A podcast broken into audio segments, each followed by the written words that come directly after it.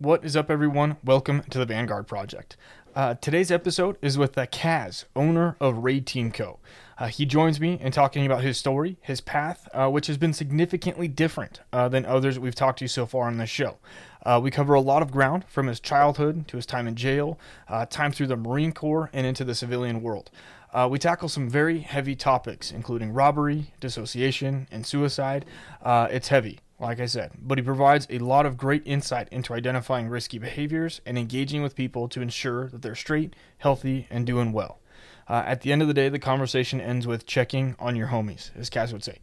Uh, for those of you new to the show, uh, the structure is very much oriented uh, in a way that we tell stories. So we spend time getting to know folks on the other end and then slowly build into their lessons learned and knowledge. So, with that being said, Cazman, once again, uh, I appreciate your time, your straight talk, and uh, enough chit chat. Let's roll it.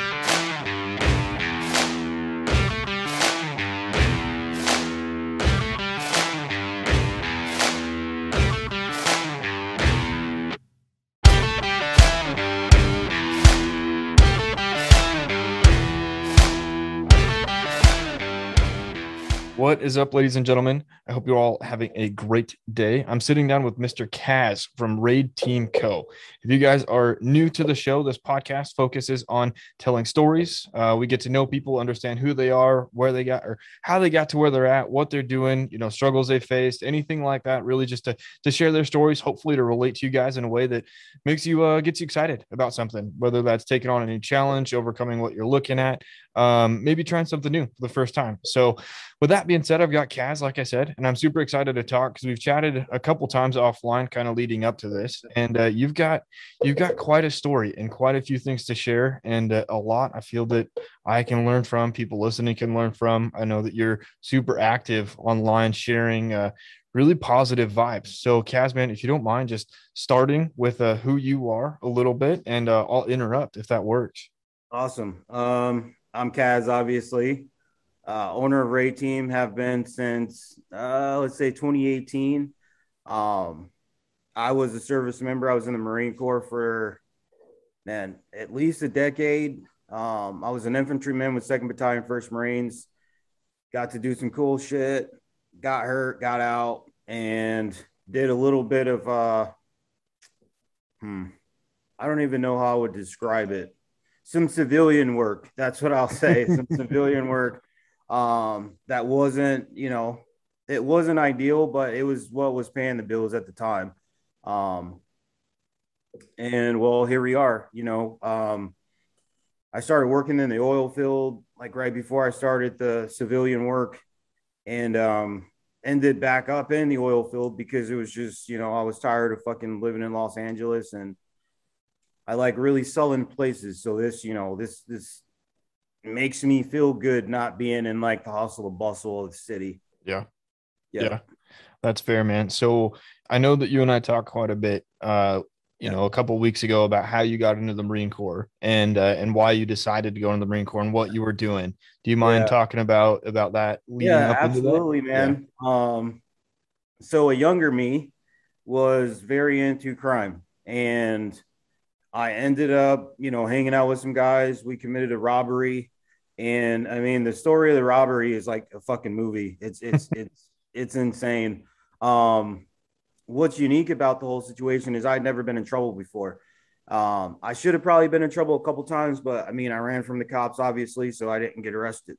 Um, and it just it, it was like a I was one of those kids that was, you know, volunteering at school during the day, and then I was selling drugs at night. You know, um, volunteering with with like the community, and then like going to another community and sell like selling dope and gangbanging and shit. Um, and it all caught up to me, man. Uh, one of my buddies called me and was like, "Hey, you know, we can hit this score, this drug dealer," and I'm like, "Well, I've never done this before, but how much money are we going to get out of it?" So my buddy explained to me, you know, get a couple thousand, whatever. So I was like, okay, cool. Um, so the the, the whole situation was kind of weird from the get go because it, it's kind of like the world was kind of telling me like whatever's in the universe that kind of tells you not to do certain shit was telling me like this is going to be a bad situation. Take your ass home. Yep. And I didn't listen to that. Um, so we ended up going over to this guy's house, and we knew another drug addict that was buying drugs from this guy. Ended up telling her, "Hey, you know, we're about to rob this dude. If you can go in here and act like you know you're buying dope, and then as you're walking out, leave the door cracked, and then you know carry a conversation on with him while the door's open, kind of cracked, and then we're just gonna fucking bum rush in." Sure. Um, everything was like it, it, it the plan worked. Mhm. Um, we ended up getting in there, you know, closing the door, beating the fuck out of this dude, and obviously the person that was with him. Um, things got pretty fucking weird real quick. I wasn't used to it, but it was definitely like me getting my cherry popped into like actual fucking violence and crime. Um, so we're beating this fucking dude up, telling him to give us the fucking combination to the safe. And I mean, obviously, like almost in the movies, they say, you know, I don't know the combination to the safe. Well, they do know it. Um, guy gets fucking beat up so bad, dude, that like he has like a second brain, like, like head growing out of his fucking skull. Sure. And I'm looking down at this shit and I'm just like, holy fuck. Um, my buddy, obviously, I don't even know if he'd done it before, the other guys that were with us, but they seem like they they like committed some fucking like no shit, like strong arm robberies before. Right. Um, fast forwarding, fucking maybe like 20 minutes, dude, just boom, boom, boom, boom, boom. And we all like stare at the door, and I'm like staring at them, like, what the fuck are we supposed to do? Um, so he's like, go look at the door. So I look at the door and I look out the peephole, and there's like, dude, at least 30 cops outside. And at the time, I'm like, fuck, like, we're in an apartment building.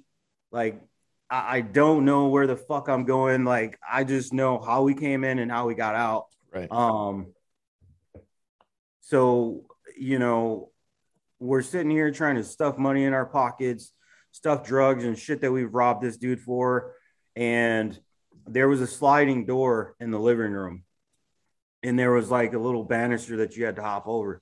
So me in my mind, I'm like, okay, this is the only way out. Like they're at the front door. I wasn't thinking to myself, like these motherfuckers are probably gonna hop over, you know, this this banister and like be on the back window. So I open up the door, I fucking, you know, hop out. And what's so crazy about the story, dude, is like I had a um a bandana on my face and I had a fucking revolver in my hand Mhm. and I was running through this fucking apartment complex. And I I saw the cops like running behind me. Like they, you know, I was fucking running. And uh what I didn't realize is that this this apartment complex, the same way that you came in was the same way that you went out. There was not an alternate exit. yeah.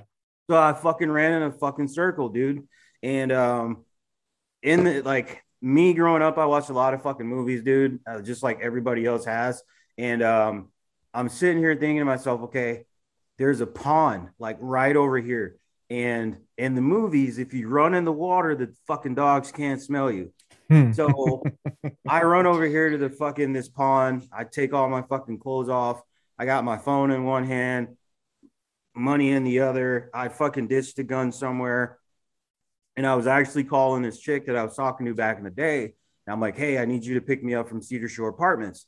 She's like, what the fuck are you doing over there? I was like, don't worry about it. Just, I'm going to be, you know, somewhere near when you drive down the main road, just fucking pick me up. Well, that never happened. yeah. Um, the fucking, you know, um, I think it was uh it was Flint Town, like Flint Township, uh, PD or some shit like no Genesee County PD, um, which is the police department in uh in in Flint. Um, they're yelling and like, hey, if you don't fucking come out, we're gonna send the dogs and shit like that. Me and my brain, I'm just like, the dogs can't fucking smell me. I'm good. Um, these guys don't want to get fucking wet, whatever. So I remember at one point in time being so fucking exhausted that I like drank the water out of this fucking pond. And maybe a couple seconds later, all I heard was like this fucking helicopter, dude. Like it was that fucking bad. So they brought in this fucking helicopter, and um, I'm hearing this fucking helicopter's rotors, and then I start seeing the lights, you know, the spotlights. So the spotlights like shining down in this fucking pond. I'm fucking naked, just got underwears and a cell phone in. So I'm fucking walking out of this fucking pond, like to the sound of their fucking voices. Because at this point, I'm just like, I'm fucked. Like, you know, nothing, nothing's good is gonna come out of this. Um, so I get out and the guys are cracking jokes. You know, I was a fat kid growing up, so it's like this fucking guy just made us fucking run all this way. He's got fucking boobs too. Look, look at this motherfucker. So, dude, I was completely humiliated, man. Sure. Um, you know, fast forward, I ended up going to a juvenile facility um because of the crime obviously yeah and you were you said you were what 15 when this went down i was i was 15 um and i think i was like six months into turning 16 yeah. Okay. Yep. that's crazy. So, so, juvenile facility. Sorry i wanted to make sure i remember yeah. that right. Okay. So there was like guys that were um they I, I think one dude was like 16 or 17 in a juvenile facility and i think the technicality was like they hadn't figured out what they were going to do with him so they sent him you know he was still there. Um but yeah it was called Gen- genesee valley regional center. And that was like the juvie for you know kids. Um you either were going home from that fucking place or you were getting fucking shipped out. Like that was the only yeah. that was the only place. Man that's crazy. So man i feel like i have a couple questions. So you, you you said you were you were you grew up in an area where you were working in the community quite a bit. So the area you grew up then was it was it pretty i guess was it not very very heavy in crime then and then you were no, going it to was. it, it was, was. okay no, it definitely was um there there's actually a fucking youtube series called flint flint town or some shit like that and okay. like in that tv show is exactly where i was like raised um my mom was like a, a positive pillar in the community. Mm-hmm. And so she, you know, bought like three different houses. We lived in one, and then there were two other houses. One was for like, uh, she was working with battered women, like domestic violence cases and stuff like that. And then the house, like next to that, was actually um, kind of like a resource house for kids and shit like that. Like in the backyard, she got the whole fucking yard tilled and they were doing um, some agriculture stuff. And like she was showing them, you know, that you can self sustain to a certain extent. She was teaching them like proper servings. So she was working with kids in that in that in that area. Um, I have no idea. Like I haven't even asked her why the fuck we moved over there, but I mean, she did a lot of community service in that neighborhood, and so it was it was crazy, man. That I was like, I was really known in that community for doing like very negative shit. Yeah, that's interesting. Was there like a reason for that, or was there were you drawn to to causing and, and raising hell? Or... Um, I I can't really. I don't fucking know what was going on during that time, man. I just knew that I was like in that lifestyle. Yeah. You know, I joined a gang really fucking early, and I just kind of just thrived. You know, I I, I didn't. I wasn't afraid to get fucking dirty Sure. And I wasn't afraid to go to fucking jail. I just never did up until that point, you know. And the guys that were around me were definitely older guys. Mm-hmm. And I mean, it was there were times when I would be doing shit that they'd be like, nah, dude, I'm going home. Like, that's way too fucking wild. Yeah. So I don't know if it was just like me being attracted to that chaos and just violence and crime in general or what it was, man. It could have been an influence from, you know, the, the older guys, but I definitely think that I influenced them to a certain extent as well to do some really wild shit. Sure. Okay. So then you make it in, or you you get into juvie, and uh, what happens next? Fuck. um. So Genesee Valley Regional Center, like Flint, Michigan, is broken up into like a bunch of different parts. You got guys from the south side, you got guys from the east side, you got guys from like the north side, and none of them get along. But they all go to the same fucking place. So I was um as soon as I got into that motherfucker, dude, it was like I was already I was already in trouble, man. Like I saw guys and uh that I'd like previously been into fist fights and like just fucking stuff in high school so running into them was like, it was instant fucking battle royale. Like, yeah, I remember walking through, you know, you walk through, you get all your shit from like another fucking, you know, kid that's like there. Um, because you you have jobs kind of like I think it's almost fucking prepping you for prison, dude. Mhm. Because you got a guy that's in there that's an actual fucking crimey that's passing you your fucking linen, your uh your fucking Bob Barkers, you know, those are the sandals that you're fucking wearing, your Mhm. fucking socks, like everything, your whole get up. Like there's another kid giving you that shit. And so when you're going from intake, intake, you go in there, it's the same shit as jail. You get butt naked, you cough, whatever. Um, and going in, you know, you grab your fucking clothes and then they sent they assign you to kind of like not necessarily a pod, but kind of a pod. And a pod is like um it's like a floor with with like rooms on the floor and then like as you go up there's rooms up top. Um the one that i was in it was just a single pod. Like there was i think there were hallways hallways with had like bunks and stuff. yep. Yeah.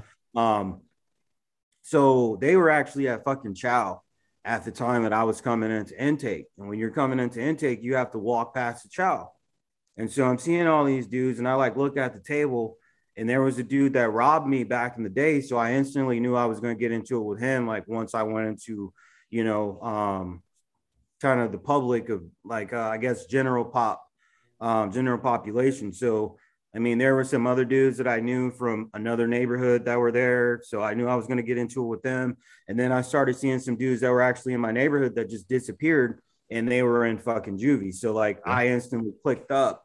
Um, first night wasn't that bad, man. I went in, I just fucking slept, you know. Um, I didn't get a phone call. Um, my mom thought I fucking ran away, so she wasn't, you know, calling the police trying to think like, you know, I got kidnapped and shit like that. Um, the next day, dude, like they start, you know, walking down, telling everybody to get the fuck up, fold your racks, shit like that. So we all had to come outside. Like you're all standing by your fucking rooms because the door, like there's a buzzer and it opens up. So I come out and I'm standing by my room. Dude comes and he's like, you know, you guys are going to chow. So I'm like, okay, cool. So as you go into the chow hall, you have different tables. There's like six different tables. And the tables are already segregated to neighborhoods, like two areas, like north side, east side, west side. Yeah. And so um, I ended up going to my respective table. And I mean, like, no sooner I get there, there was a fucking like full blown brawl, dude. Yeah. Um, dude got stabbed with a fucking fork. Like, there's dudes getting just fucking just just terrorized, you know. Yeah. And a juvenile facility of that that stature is not a huge place. So, I mean, it probably took like 10 or 15 minutes for like the COs to even come in to break it up. Really? Um, yeah, I actually got my jaw cracked. Dude hit me with some shit.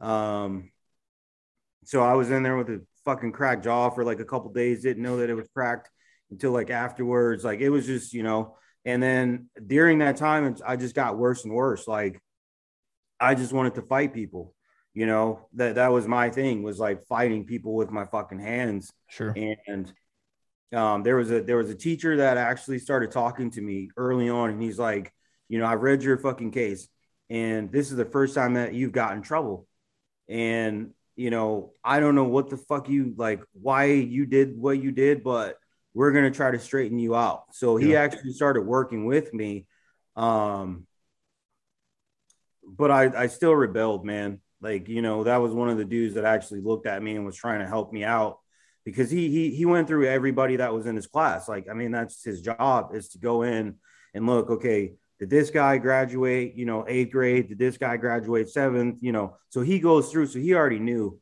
And um I just didn't fucking listen. Um, the last, I think pretty much the last really big incident I got into was um they were doing a room inspection where they were tossing our shit, going through all of our stuff, and they had us stand outside. And like maybe six or seven doors down, there was this dude that, um, the same guy that I saw upon intake that robbed me. I saw him and we just we just fucking went full blown. Um, and I was trying to gouge his fucking eyes out. And I just remember like getting tackled by one of the COs and hitting my head and like blacking the fuck out. Yeah. And at that point, like that was literally the I, I don't know what it I don't know what it did to me, but once I came out of like kind of you know segregation, I was a different person. You know, I was just, you know, I was trying to get the fuck out of there. I knew I wasn't going to get out of there, but I was trying to like make it seem like I was going to straighten up to get the fuck out. So did you know, I guess going into it that you I guess liked fighting? I mean, you said it you turned into you you enjoyed kind of getting into it with your hands. I, I don't really think so, man. I, I think it was like I think it just kind of happened like that. You know, Yeah. I was always a bigger kid anyway. Um and it, it is just like that very first fight, like seeing just that chaos and knowing like, okay, if you get in a fucking fight, you're only gonna be locked up for a month. You know, you're you're in there and you can work out, you don't have to fucking sweep floors, you don't have to do any of that because they were still making us do like random shit. Yeah. Um it was an incentive for you. yeah, so I was just like, you know what, fuck it, I'll just go back. Um, and it just kind of got worse. You know, every time I came out, I got into something. Um, I actually went to court during that time, and that was the first time that my mom showed up. Yeah. And she walks in and she like looks at me, and it was the first. I, I think it was arraignment or whatever. I forgot how fucking jail shit goes, but the judge is sitting there. I forgot his name. Um, I should remember it though. But the guy was sitting there and he's like reading off these fucking charges, and then he starts reading how long like I could serve for 90% of the shit I did. yeah. I think one of the things I did was like it was a misdemeanor. Everything else was a felony from like felony firearm to fleeing and eluding. Mhm. Um, and this is back to the the robbery that you're talking about. Yep. Okay. Yep. Um, and then after he started reading those fucking charges off, like, cause it, it took a long time for them to like actually bring me back into court to where I was actually getting tried for this shit. So right after that, like all of the shit that I was doing in jail was actually read to me too. So it was like inciting a riot, taking place in a riot, like assault, like all Yeah. of that shit got read, and I was just like, fuck. And I looked over at my mom, and I mean, it was it was so surreal because I was chained from my waist, around my waist, to my fucking hands, and then, like I said, I was a bigger dude, so they ended up. Uh, I, I had two shackles on my feet too. Um, and I'm sitting in this chair and I'm looking, and I look back, and my mom's sitting there, and she's just fucking bawling. Yeah. You know, she's just fucking bawling. And after she they had got no idea, huh?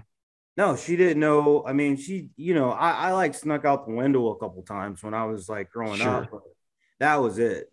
Um, I'm pretty sure that people in the neighborhood like kind of snitched on me, saying like, "Oh, your son's doing this and that," but she never believed it because to her, you know, I even like the clothes that I was buying myself, which were fucking like really popular back in the day. I was putting that in my backpack. I would wear the clothes that she gave me to school. Mm-hmm. Once I got to school, I changed into like my fucking hip hop gear shit. You know? Yeah. So, you know, she never she never had any idea that that was like what I was doing. Um, so I remember like sitting there, him reading my charges, and then uh, my mom just saying like, "You did it," like. Like you, you fucked up. She didn't say you fucked up. She's like, you did it now. Like you're yeah. In it. You know, she got up and she walked out. And I was like, I think I remember seeing my mom twice during that time because she wouldn't come. Yeah. So- So so you said it was when you blacked out when you when the the CO hit you, right, or, or tackled you that you started to think, man, I'm gonna make a change. Do you think that that seeing your mom like that made any difference too? I was a hellraiser, man. You know, to, you know, watching like movies like the Goodfellas and shit like that, where you get pinched and you don't snitch. Like Yeah. that was my, my that was my mentality. okay. You know, so it was like, I'm gonna come back. I'm gonna have done jail time. Mhm. My mom's still gonna love me because I'm her son. Oh, Like, yeah. so I, I can do this. You know. Fair, fair. All right. So you make it through, you make it through uh the the correctional or the juvie and then you know you're still in your early or your mid teens. What happens next? Fuck. um, I was like, I don't remember whether I was six months in or three months in at this point. Like it was, it was still very early. Um, I got a subpoena, and what they do is they slide it under your door. And I like open this shit up. And like I said, I'd never been in the system. So I'm like looking at this paper and it says subpoena on it. And it's like, you know, it's got my name and all of this other shit. And um it had like not co-defendant. I guess it like it was my crimey, like the guy that I committed the crime with. His name was mm-hmm. on there. Too. Okay. So I go to court, and in the beginning, I had a public defender, the worst fucking lawyer that you can possibly get. Um, so the public defender fucking comes to me, you know, talks to me, and he's just like, "All right, so here's the deal. They want you to fucking, you know, tell on this guy that's going to show up." And if you tell on him, they're going to reduce your fucking sentence. Well, like I said, going back to the fucking movies, I'm like thinking yeah. in my head, like, nah, I'm I not no snitch. yeah. Like, yeah, I ain't no snitch, you know? So I came up with this, this fucking ultimate plan that like I was gonna go in the courtroom, I was gonna look at my buddy, and I was gonna take this plea. So when you take the plea, they like, you know, I didn't know that they write it after you get done to, oh. to make sure that you actually agree with the shit. Like, yeah. It's, it's your terms. So I said, okay, cool. Like I'll go in there. You know, I didn't really know the dude anyway. Like I lied, I knew him. I grew up with him. Um, I said, I'll ride on him. So I go to the fucking courtroom. I'm sitting there. The the fucking the DA sitting next to me, like across from me, and like my lawyer sitting next to me. Like the fucking courtroom had a lot of people in it. And um they bring my buddy in. They're like, "Hey, fucking Lance Pledger, you know, blah blah blah blah blah," and then they say my name, and they start going over all of this shit, and they say, you know, on the night of uh, I forgot when it was, but on the night of so and so in Cedar Shore Apartments, who who did who accompanied you? And I started looking around, and again, my mom wasn't there for this. Um, I'm like looking around, and I say, I don't know who you're talking about. And my lawyer looks over at me and he kind of nudges me and he's like, "The fuck you doing?" Yeah, literally, because I wasn't. I, it, it's weird looking at it now because I know when you testify against somebody, like they make you do the whole under oath shit. Um, I didn't go through any of that because I guess I was a juvenile at that time. Um, but I remember them asking me again, okay, we're going to ask you again, who is Lance Pledger? And it's, I don't know. They're like, okay, so this guy sitting right here, like, who is that guy? And I, I, I, I seen him around, but I don't know who this guy is. Mm-hmm. He was the one that was with us. So immediately after I said that shit, the, the defense attorney stood up and was just like, okay, it's fine. And I ended up getting fucking rekeyed, put inside of like the, the, I guess like a transfer box to go back to the juvenile facility. And like right after that, um, it just it all hit me. My attorney came in and he was like, "Hey, you know, I'm not going to be your public attorney anymore or public defender anymore." And he's like, "You're going to get charged as an adult." And I'm like sitting here asking this guy, like, "Why am I going to get tried as an adult?" He's like, "Well, for one, there were photos of an individual and you running from this location, but they didn't have the face of this guy. So yeah. they said they know that it's him and you also just you know agreed to a plea saying that you were going to snitch on this guy and you just made us all look like fools so he's like i don't i don't know what they're going to do with you and i kind of just like fuck dude went back to jenny uh the, the juvenile facility and the next day i got another fucking piece of paper slid underneath my door and i was being tried as an adult okay um it was like less than 72 hours that I was fucking transferred. And that was probably like the realest shit that I've ever been through at that point in time because a lot of us grow up watching movies. Mm-hmm. And, you know, when you go to jail, you get raped, you get beat up, you get your shit taken, like stuff like that. So, like, all automatically, like, I'm thinking in my head, like, this is what's going to happen to me. And I'm like, I don't, you know, I'm a bigger dude, but I know that, you know, bigger dudes get raped too. So I'm like, all this shit's going through my head. And it's just, it's, it's blowing my mind, man. Um, the last day, there was a, there was a CO that I kind of, you know, got close to. She would like talk to me about shit. And she said, you know, um, just hang in there.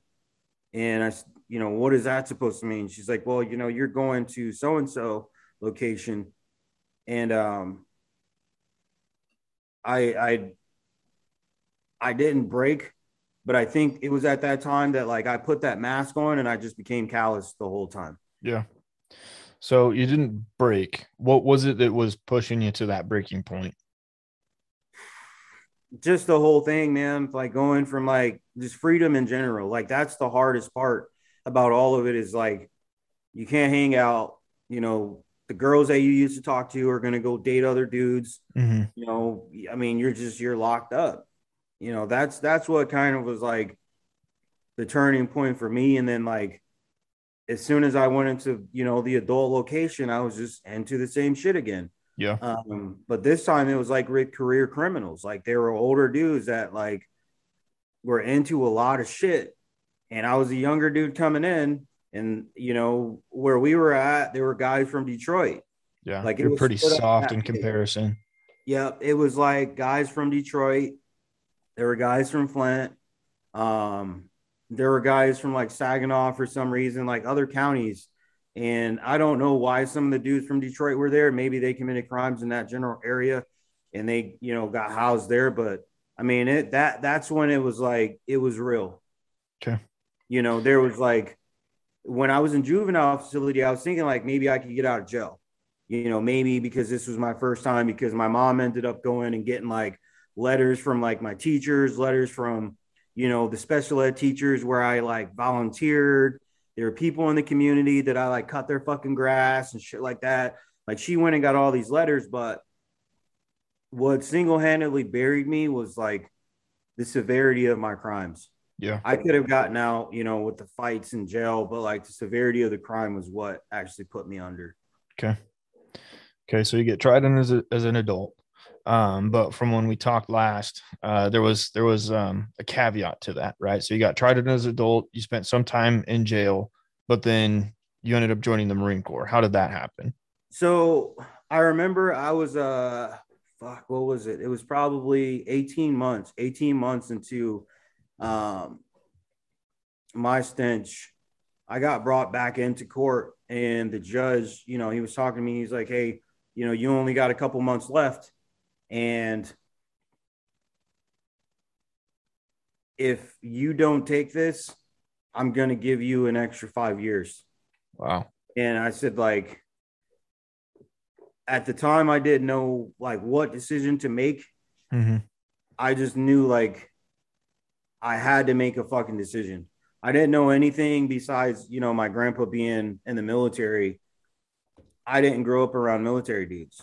Sure. You know, so I didn't know anything about it. But he gave me the option. He said, you know, if you join the military, we will, you know, let you out after your time is served. Like, because I, I think I still had um either six or seven months, something like that.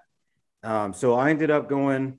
He ended up talking to me. There was like this fucking recruiter that was sitting there in his fucking uniform, and he was in the courtroom. Mm-hmm. So he goes to the attorney that we got. We actually started paying for attorneys at that point. Um, I, I don't really know why we ended up doing the attorney thing because I was already kind of fucked anyway. Um, but the attorney ended up talking to like right after I made my decision the attorney went because I mean the judge made me make that decision like right then. Like it was not a, you know, Here's in six days. months come talk to me. Like it was like no, like either you do it now or you're fucked. Yeah. Um, so like right after that, uh, my attorney went and talked to the uh, the recruiter. The recruiter talked to um, the recruiter talked to I, I guess he talked to either the judge or my mom or something like that and was saying like, hey, you know, they're gonna give him early release. He's gonna go home to you. You know, you need to keep him out of fucking trouble. And then like right after all the paperwork's done, we're gonna go ahead and ship him out. So it was a very fast like it was you know from the street to like jail to the Marine Corps. That's that's literally how fast it was. Okay. That's nuts. So you were going to get five extra years. What have that been? Was that for continued fighting and stuff? Um. Well, once I got over to the bigger the bigger location, um, I mean, it was like, it wasn't like the juvenile shit to where I was like getting in fights with like just random people. This was a very organized, like kind of pod to where if there was like two guys that were going to jump on another dude from another area, like you were doing it too. Like you yeah. were getting, like you were involved. And I actually only got into three fights there. There was one riot that we got into. Um, a ceo I guess, supposedly spit on an inmate, and it just went up from there. And I mean, it was like the prime time for everybody else to jump on us and us to jump on them. So it was just, it was chaos, dude. Okay. It was absolutely so, chaos. Yeah. So up until this point, before we jump into the Marine Corps, was there, has there, has there been any life lessons that you've learned that maybe you feel is important to share or, or things that you've learned maybe if for kids that might have been in situations like you you know grew up like you that are finding themselves in trouble that you're like dude either don't fucking do it here's what i learned here's something that you should take take to the grave with you just do your own thing man like i mean corrupt companions corrupt your fucking morals like that i i strongly believe that you know um, and I only say that because there were kids that I used to hang out with that didn't have anything to do with crime. Yeah. And I had the best of time with those dudes. But when I was like gang banging and doing all type of other shit, that was like it was fun too. But I knew I was gonna get in trouble from the shit, you know. And I was influenced by the negative side, and I wasn't influenced by the good side. They just kind of did their own shit, you know. Um, we used to play Counter Strike on the fucking computer, mm-hmm. like like you know old school shit. So like we, you know that that was like that that time. And then when I was with the other guys that were kind of influencing me to do different shit, you know, we were fucking sticking dudes up. We were fucking like selling drugs. We were shooting at people. Like it was a total different, um, different world, man. Like I remember getting in gunfights with the dudes that stayed across the street from the house that I was selling drugs at. Like, house is here, house is here. We see each other, we have a fucking gunfight. And it was like, thinking about that shit now, I'm just like, holy fuck. Like, you know, going in the Marine Corps and actually hearing and seeing a dude die from some shit. And then, like, knowing that I was into that type of like shit when I was like younger, it's just like, holy fuck. Yeah. You know, pretty pretty traumatic. I'm it's pretty different. Yeah, it, it definitely is. Um, but I would say just do your own thing. Um, and whatever path you choose to take, whether it be illegal or not illegal, just know that you got to deal with the consequences of your fucking actions. So choose them very wisely. Yeah, fair. Okay, so you join the Marine Corps, you, or I guess you get you get forced into the Marine Corps, almost. I yeah, I took the choice. So I mean, I, I, honestly like not even being cocky. I could have done that five years. Yeah, yeah, yeah I, I, definitely could have. But you didn't. And uh, and what did you end up doing in the Marine Corps? So I was an infantryman. Yeah, um, you said that that's all you wanted to do too. That's all I wanted to do, man. Like I didn't care about anything else. Um, I mean, when he read off the you know the number of jobs that I could have gotten, and then he read infantry, it was just like, yep, that's it. Like you know, he was he even talked to me about being uh uh like building explosives and shit like that, but I didn't want that job. Like I wanted to just he's like, you guys are gonna be the first ones in, and you know, he he like romanticizes shit. And then like later on in life, I find out that he wasn't even a fucking infantryman. So I'm like, wow, you know, he sold me that pill and I took it. Yeah, um, you're like you fucking lied. No. yeah, so it just, I was just uh, I was very attracted to it. Um, my recruiter didn't have too much information on what the fuck infantry was because he was an infantryman, but it, I was very attracted to just like some of the stories that I had heard you know, from infant like about infantry. Yeah. So you did that for how long? Um, so I came in, was it 07? Yeah, it was 07. It was like the beginning of 07, I think, or October. It was like either the beginning or the end of October um, of 07. So I came in and I got out in 2016. Okay, quite a while. Yeah, so it was it was like I went to let's see the end of so 2008 all we did was train and like I was in boot camp like halfway through that. Um you go to ITB which is like your infantryman school, so you're not really a marine at that school yet. You know, I believe that you are a marine once you go to the fleet you're around other fucking degenerates like yourself. But um, you know, you you go to boot camp. I, I, I, that was three months, and then you go to ITB, which is I forgot how long that shit is.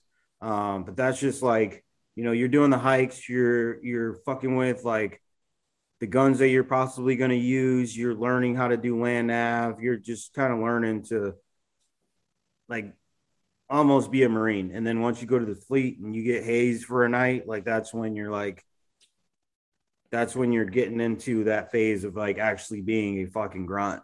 Yeah. Um, so I ended up, uh, so originally I went in as an as an infantryman and I was gonna go reconnaissance. Yeah. Well, I was training to do that the whole time I was at ITB. I kind of like, I guess, not really befriended some of the fucking instructors, but like, I never quit, and they saw that, you know. So they were like, "Hey, you know, if you think about doing something else, um, the recon, the recon guy is going to come, you know, during one of you guys' classes, and if you want to fucking do it, you can sign up and shit like that." And um, I didn't know what reconnaissance was. Like, I saw the guys walking around. They always had these fucking ropes and like they were just dirty and they just always looked like they were just fucking tired. We used to see them as we were going to chow sometimes.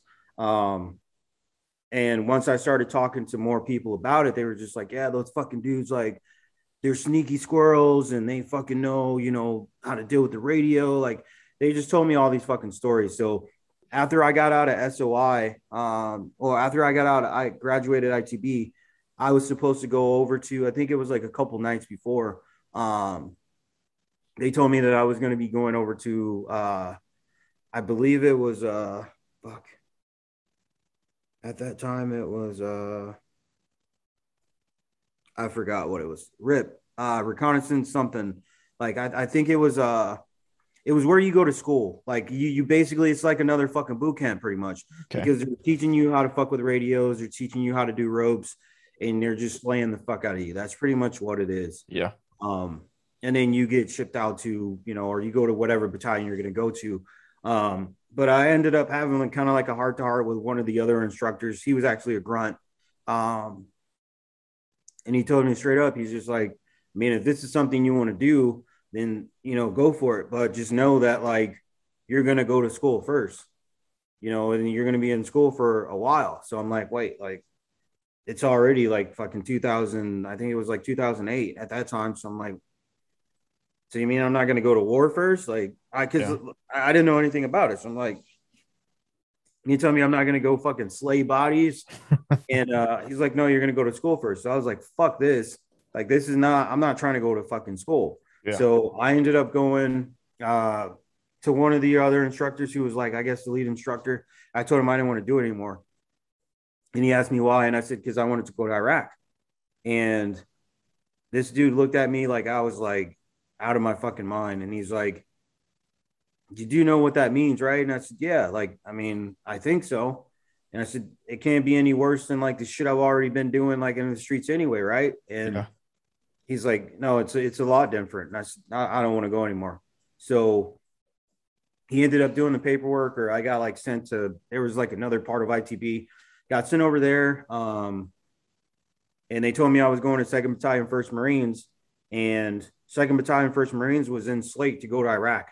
Okay, that's where they were going. Um, and then there was like other units, uh, like out in Twenty Nine Palms that were fucking going to. Um, I believe they went to.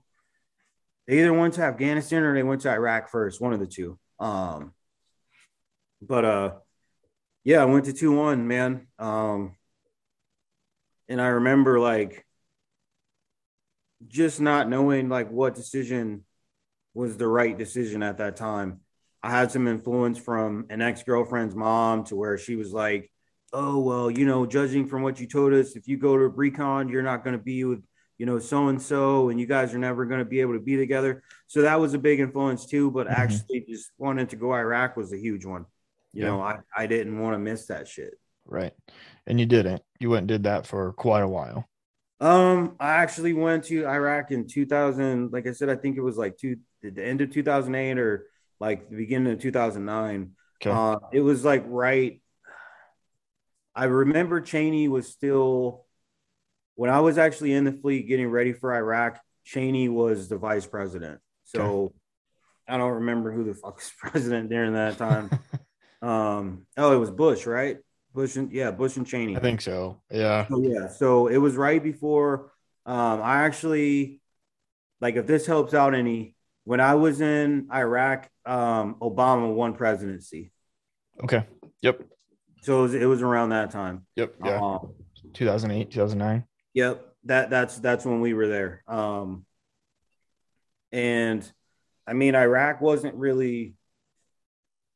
It wasn't kinetic for us, man. I mean, it, it kind of was in a way, but it wasn't like where we were in gunfights with dudes. Like we got mortared. Like you know, indirect fire coming in. That's what we saw.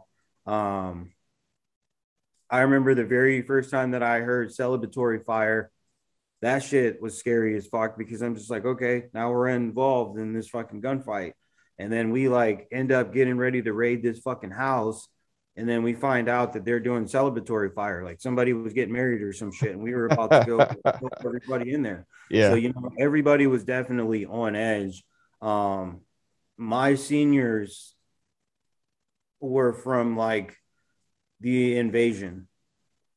You know, they were older guys, like guys that went during the invasion and then dudes that went in like 2005, 2006, around that time. Right. Um, so they were like very about getting into some shit.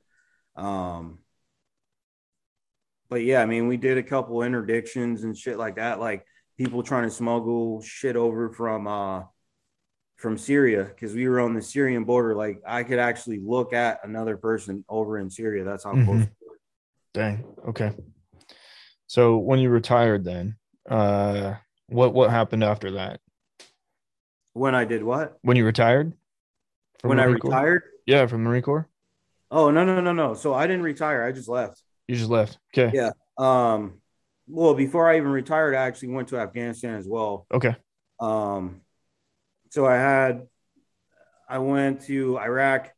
I went on um, Afghanistan shortly after. So 2008, 2009 was uh, Iraq. 2010 was Afghanistan. So we like, we got back, we did our fucking work up, and then we went straight into Afghanistan. Um, Afghanistan was a different beast. It definitely was like I mean, we got mortared where, you know, the dude got his shit blown off like in Iraq, but like Afghanistan was it, it was different, dude. You know, waking up, having to go on patrols and then coming back and going on post and then being on QRF like right after that. And like it just it was it was shitty, you yeah. know. Um I ended up being at like a main fob in the beginning. Well, not a fob, but a PB in the beginning, and then going over to a much smaller one to help some dudes because they didn't have enough guys. And I mean, we were just always running on fumes. You know, we moved around a lot. Um, we had to do like 24 hour coverage. So it was like patrol, fucking post. And I think it was uh like rest or some shit, but you weren't really resting. Like you were just pretty much on post, like hanging out, waiting to go back out again. Um, and it just it, it was different, man. Like my experiences were different than people that were in the same fucking AO, but they they just were in a different area, so they weren't in contact with dudes that were fucking just being bad guys. Um, I remember the very first firefight that we got into was it, so we're in this fucking this ranger file. So that's like one guy after another guy. We're in this fucking ranger file, and I'm like tail end Charlie of his fucking patrol, and we're having to hop over this fucking like mini canal, and that was like the death to every fucking marine over there was that fucking canal shit because if you didn't make it, you were going in the drink, like you were like in shitty water, like you were fucked. And I remember watching like two guys before me, like try to run over and get like right at the tip. And then their bodies started doing like this and they just went backwards into this shit. and I was just like, fuck, this is going to be me. And so, um, the area that we were in, there, there were Taliban in that fucking area. And so we sent half the patrol over and they would provide security. And then the other um, group would hop over so we weren't just all blindly hopping over with no fucking rear security. And so I had a fucking saw. Uh, my latest post was like my, my loadout. I had 1200 fucking rounds inside of my day pack. I had two fucking nut sacks. That's a hundred, hundred rounds each. Um, I had some fucking, I had dump pouches full of fucking rounds too. And then I had my saw that's a lot of fucking weight. And so as I'm like getting ready to like hop across this motherfucker, um, I throw my fucking day pack over, that makes it. And I just went in the water, dude. I was just like, fuck this. Like, I'm not gonna try to, I'd rather just be wet than like humiliated and fucked up at the same time. So I'm just gonna go into this shit. Yeah. Um, so we get to the other side and like my stomach started bubbling uh, we went to like a, a fucking KLE, which is a key leader engagement, and you know, when in Rome, do as the Romans do. So they had like this fucking, it was like grapes and like fermented goat milk or some shit that was like all mixed up, and then they had like the dorde, the fucking bread. So like you had to scoop it up and like, and everybody in this fucking key leader engagement is like putting their dirty fucking hands like in this stuff and we're like eating it because you don't want to say no to this guy. Right. Um, so like after that, I'm just like everybody's fucking stomach was fucked up. Yeah. We're on patrol. And so I was like, I gotta take a shit. I have to take a shit like right now. So this is like after we hopped over. I think like everybody hopping over, me kind of walking through it. Like I just got sick at one point or another. So I'm sitting there and I'm I, I radio up and I'm like, dude, I got to take a shit like right now. So they're like, all right, halt, halt the fucking patrol. So the guys are like facing outboard, smoking cigarettes, doing whatever the fuck. and I'm like in the middle, like with my fucking pants down and my fucking ankles, like taking a dump. And um, dude, like right as right as that's happening, we just started just snaps, just yeah. all over the fucking place. And I just remember like yelling like fuck, like you know, pants down, yeah, kick out everything, just like fuck, just screaming because I'm like, why the fuck does this have to happen now? I didn't have any fucking baby wipes. If I didn't have baby wipes, I would wipe my ass with my sock. Like I would have the preparation would have been fine. And I would yeah. like, you know, just get up and start walking. No, that didn't happen. So I like pulled up my fucking pants and like as we're so we ended up fighting towards those guys. We didn't like fight away from them. Sure. So we're like, we start running into this fucking field, and this field is like probably like mid ankle, probably, you know, maybe mid leg almost yeah. your knee. And it's just fucking, it's shit water. It's like the water that they're watering their crops with. So we're running through that shit. And like, you know, you're sloshing, like trying to get through this shit. Then I remember slamming my fucking bipods down with my saw and I pull the trigger and it just goes click. And at that time, I like yell out, fuck again, weapon down, weapon down, weapon down. So I'm like trying to go through my remedial action to get this fucking gun back up. And um, same thing, like click. And I'm just like, motherfucker. And something happened, you know, maybe God was there with us at that point. The gun starts working. So we're like running, we're bounding. Like I'm bounding with some random dude. And uh, I think it was actually this dude named Shammy. I'm like running with him. And he's like shooting in the opposite direction, like Yeah. somewhere else. I don't even know where the fuck he's shooting at, but he's shooting somewhere else. And I like look over and I'm like, hey, you stupid motherfucker, like they're that way. So he like, oh fuck, like start shooting, you know, the way that he's supposed to. And I mean, it was just a shitty, it was it was a shitty experience, you know. It just- Literally. Yeah. it happened, yeah, literally, like figuratively, yeah, like you know, it just happened like all at one one point in time. Um, luckily, you know, we didn't, nobody died from it, and I just remember yelling at dudes like, "Get the fuck up!" Like, and I wasn't even in charge of this fucking patrol. I just, I knew that if we didn't do what we were supposed to do, somebody was gonna get fucking smoked. Yeah. and um, I remember one of the guys told me after we got finished that like there was there was a bunch of rounds that like hit right in front of me. So like if I wouldn't have put my body down where I put it, I would have gotten fucking smoked. Yeah. Um and I mean finding IEDs after that, 2-1 had the best strike to find ratio, which means that like we found more than we got hit by Okay. um, in the whole like Afghanistan at that point because we were just finding them. Like, you know, um, the very, I mean, I remember the very first time that we got fucking shot by a sniper. I was actually in the turret and I'm face, you know, uh, I was actually, I was either the, the first Vic or the side Vic, I don't remember, but we're driving down this road called Cowboy, Cowboys hmm and all of a sudden I hear this like this pink, and I look at the window because they they had those big ass fucking um uh bulletproof windows. Yeah. I look at the window and, and one of the windows has like a nice fucking crack in it. And we ended up radioing that shit in. And like previously to that, somebody else was saying that they had received sniper fire in the area as well. Okay. I don't know why I didn't get fucking smoked, but it was definitely one of those days that, you know, whoever was with me out there. Um, Kept safe. yeah. You know, we got shot at by by ANPs before going up hills, and then them like we're not we didn't know that they were up there doing an OP or fucking off or whatever. And like as we go up, like they just let off a fucking RPK at us.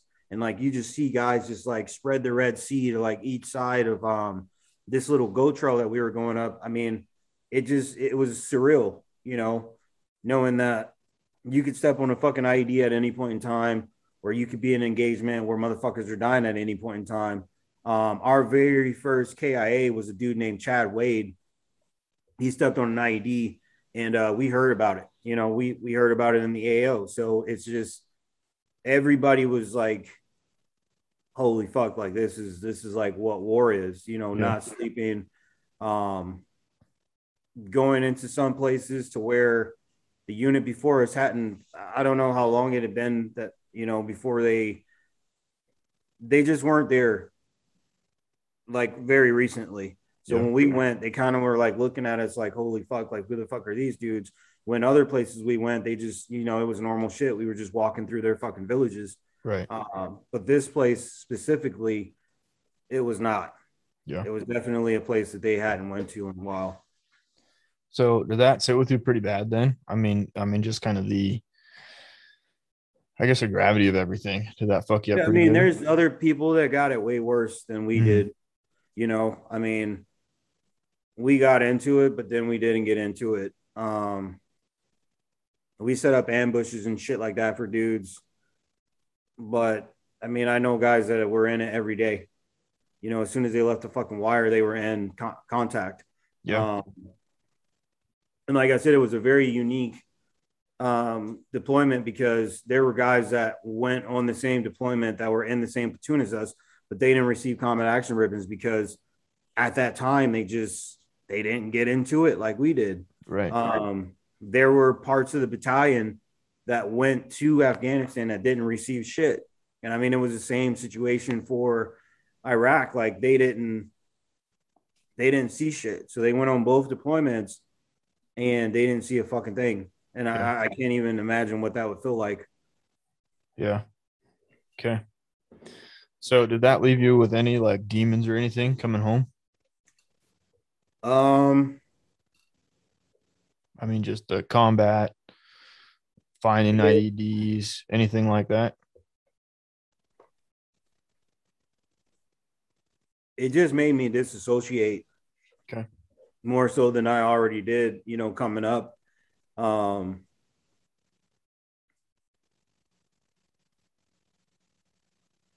it, it definitely caused me to be hyper vigilant. Um, but I would say like disassociating shit to where it's like I didn't even tell my mom that I went to Iraq. I didn't tell her shit. You know, she she found out.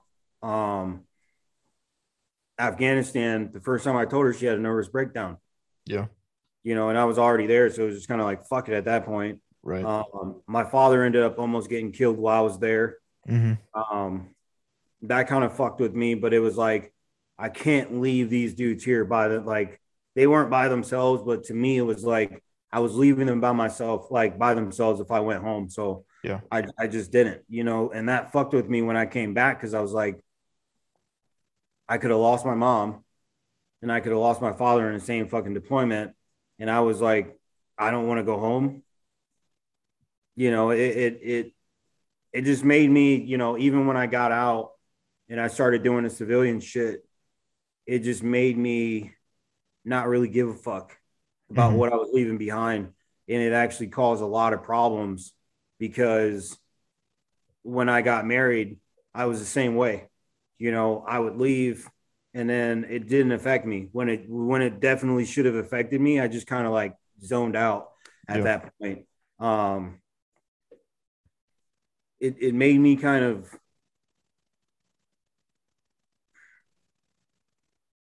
like at some point during your deployment, you get to that point where you don't fucking care anymore. Yeah.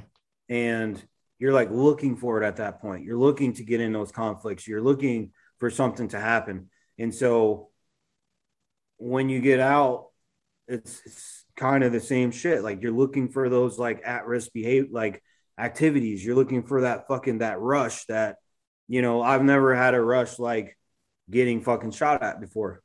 And it was like much more prominent getting shot at in the Marine Corps than it was like shooting at a dude across the street from me because Right. it was kind of like we were trying to show who was bigger and badder, you know. But in Afghanistan, motherfuckers were trying to kill you. Like Yeah. that's what they were trying to do.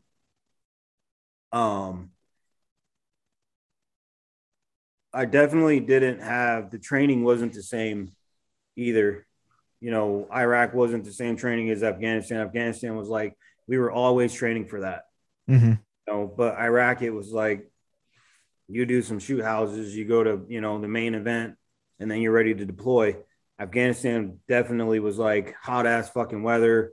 Um, some comms, but not a lot of comms. I mean, our little PB where we stayed at wasn't it wasn't big. Like we didn't have computers, we didn't have fucking, you know, sat phones, we didn't have any of that shit. And so you just kind of learn to deal without it because even when we would go to the bigger PBs to where, you know, our platoon commander and our platoon sergeant were, um, they had, you know, the computer lab, they had the telephones and shit like that.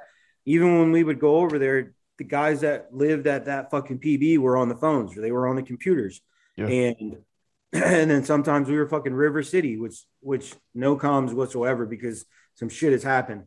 Um so we just got over it. Like, I mean, and, and like I said, it, it just gave me that that disassociative like personality to where I don't really need too much to fucking just be content, you know. Yeah. Is that something that you carried on uh, for quite a while, or did you find ways to kind of I still reassociate? You still have it I, I still have it, you know. as bad, uh, or It's it's it's pretty fucking bad. You know, I'm not even gonna lie to you. yeah, Um, I, I see this fucking coffee cup more times than I see like actual people. yeah, you know, just on a daily basis. Um, I still have it pretty bad because the choices that I made to do, well, the choices that I made as, as a civilian, um, I remember the very first contract that I went on, like actual contract, Mhm. um, it was on the Dakota Access Pipeline. So I don't know if you're familiar with the DAPL. Not okay, very. so that's where they were building the pipeline through through Standing Rock. Okay. Um, I, I know you're familiar with that, right? Yep. Okay, so one like I went through that phase of getting out of the Marine Corps to where, damn, we're skipping some shit.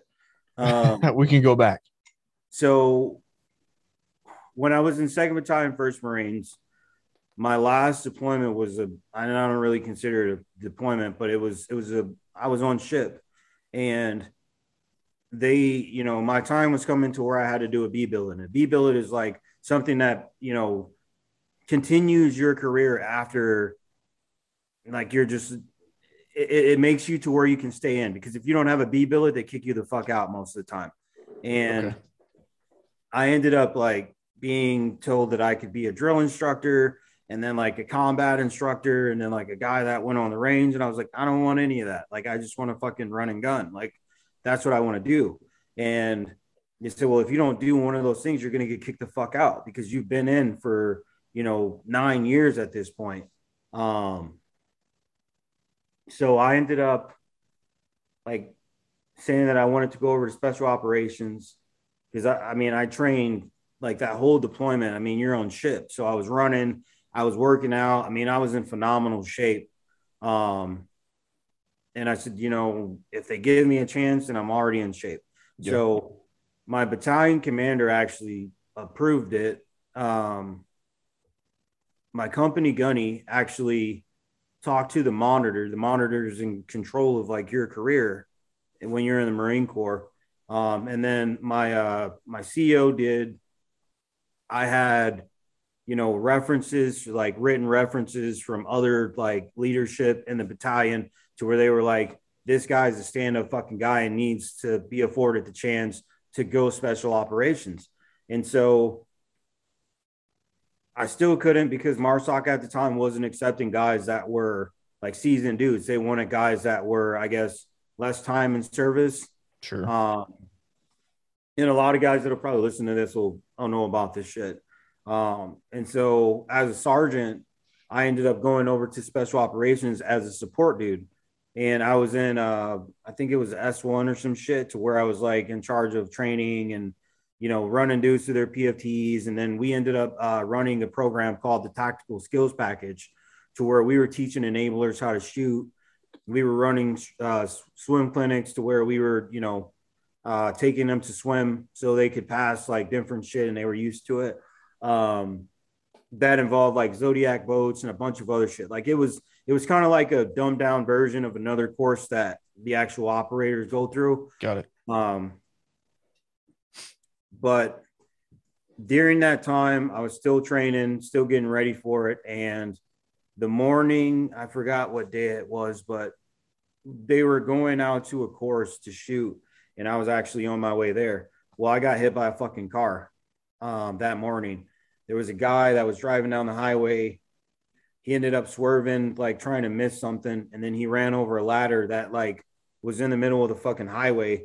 His car swerves out of control. He hits the center median, comes back.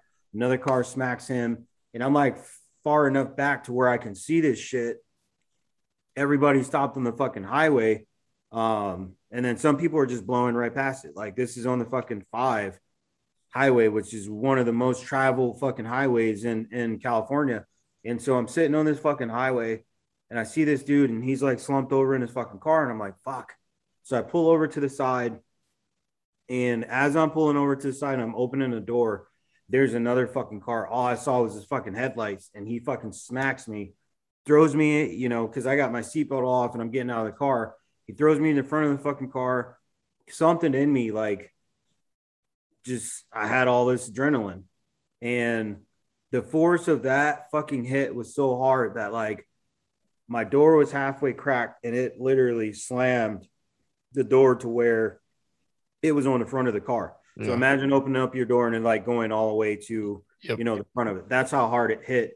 Um, so I get out, I run over to this guy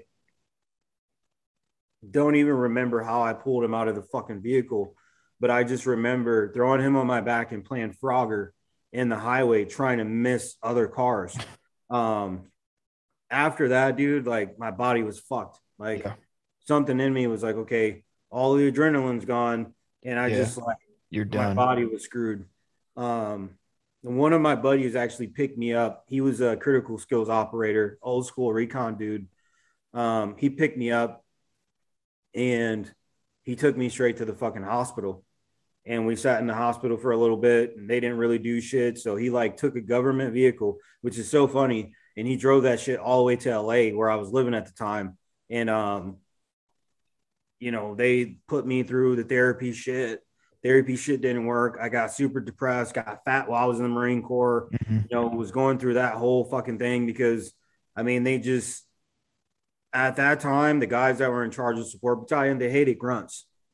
They fucking hated us. Like, I mean, I remember being told that I was going to be a statistic if I got out, like shit like that. Just, yeah. you know, it was a negative experience. Um, but anyway, I got out and I just I got out because I didn't want to do the desk job shit.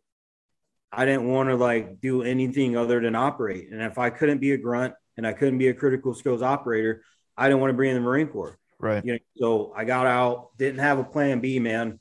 Um, I thought I was going to be a careerist at that point. So I ended up getting out, no fucking plan, um, bunch of money saved up, and that's it. Like that, that, that was it, you know? Yeah. So I'm sitting there for a while and I'm just like on my couch, just like not taking my son to school because he was like living, or we were living like right across from the school. So I'd walk him over there, come back, get sauced up. You know, his mom was going to work. I didn't really need a job at that point because I had so much money saved up. I'm just at the house, just getting fucking sauced. And um, I was going to the range every day. I mean, I was just living my best life. I was fucking off road my car during like work hours and fucking going to the beach, surfing, just like doing shit, you know, the yeah. whole time. And like eventually the money started to fucking run out, you know. Um, and I remember I was sitting on the couch and I was drunk as fuck and I had taken uh painkillers and one of my buddies called me on the phone and he's like, Hey, there's this fucking contract in South Dakota that you can go on. And I was like, okay, um, I don't really got shit going on, so I'm down. And he's like, yeah, okay, get your resume done, send it over to this guy. Like within 24 hours, I was gone. Yeah.